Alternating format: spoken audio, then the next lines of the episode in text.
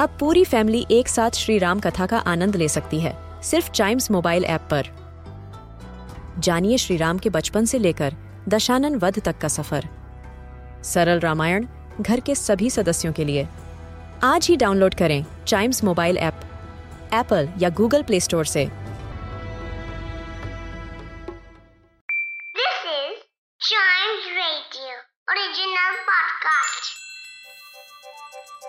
हर दिन की एक कहानी होती है।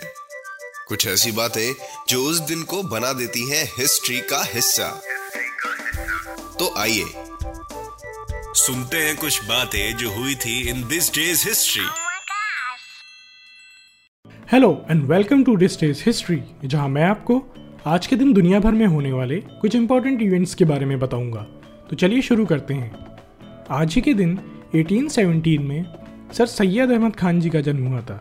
सैयद अहमद खान एक एजुकेशनिस्ट, फिलोसोफर और इस्लामिक रिफॉर्मर थे। रिवोल्ट ऑफ़ 1857 के बाद से सैयद अहमद खान जी ये समझने लगे थे कि मुस्लिम कम्युनिटी के एम्पावरमेंट के लिए एजुकेशन कितना ज़रूरी है। अपने इसी सपने को सच करने के लिए 1875 में उन्होंने मोहम्मदन एंग्लो ओरिएंटल कॉलेज भी एस्टेब्लिश किया। इस कॉलेज को आज हम अलीगढ़ मुस्लिम यूनिवर्सिटी के नाम से जानते हैं। इसके अलावा 1892 में आज ही के दिन आर के षणमुखम चेट्टी जी का भी जन्म हुआ था। आर के चेट्टी जी एक इंडियन लॉयर, इकोनॉमिस्ट और पॉलिटिशियन थे जो इंडिपेंडेंट इंडिया के पहले फाइनेंस मिनिस्टर भी बने। R K Chetty ji Indian chamber of commerce and industry Coimbatore के फाउंडर प्रेसिडेंट भी थे।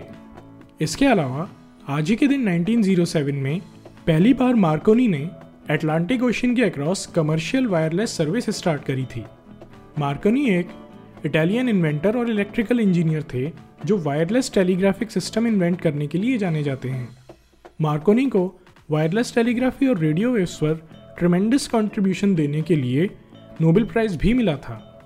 इसके अलावा, आज ही के दिन 1956 में क्वीन एलिजाबेथ सेकेंड ने इंग्लैंड का first commercial nuclear power station officially open किया। इस न्यूक्लियर पावर स्टेशन को कैल्डर हॉल के नाम से जाना जाता है। इस न्यूक्लियर पावर स्टेशन की डिज़ाइन इस तरह थी कि ये 20 इयर्स तक इलेक्ट्रिसिटी प्रोड्यूस कर सके। पर इसमें किए जाने वाले इम्प्रूवमेंट्स से ये 47 इयर्स तक ऑपरेशनल रहा और फाइनली 2003 में शट डाउन किया गया।